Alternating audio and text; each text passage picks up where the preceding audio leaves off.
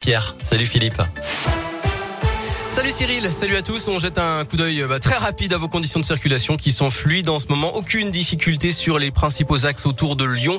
En centre-ville, un petit peu de monde dans les secteurs habituels, avenue Rockefeller du côté euh, de la Pardieu, du côté de Valmy ou encore euh, de l'horloge à Tassin. Mais vraiment, c'est très calme en ce moment. Et puis du côté des transports en, commun, il y a quelques perturbations légères à cause du manque de personnel sur fond de Covid.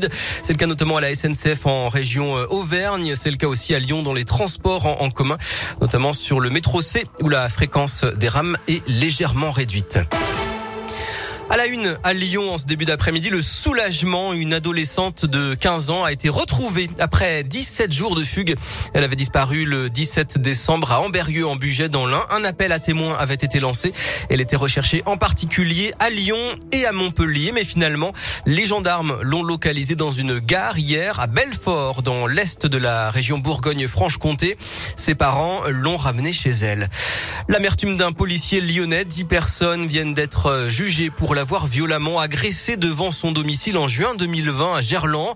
Hors service et en civil, il rentrait d'une soirée. Il avait été frappé à coups de poing, de pied et de barres métalliques. Il avait subi 45 jours d'ITT.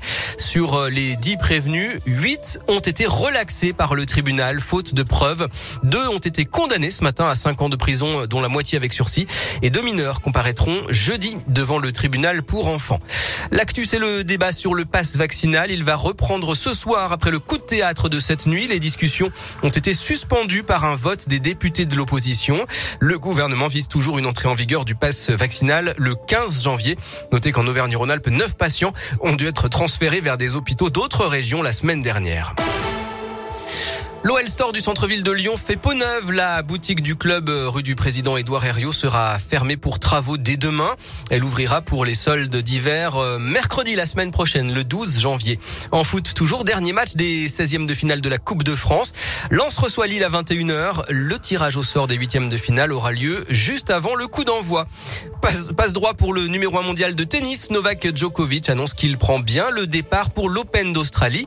Le Serbe n'est pourtant a priori pas vacciné contre le Covid, alors que c'est obligatoire pour ce tournoi du Grand Chelem. Il dit avoir une dérogation.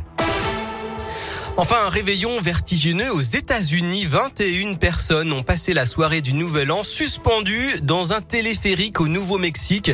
Deux cabines ont été stoppées par le givre vers 22 heures. Les occupants n'ont pu être secourus que le lendemain après-midi.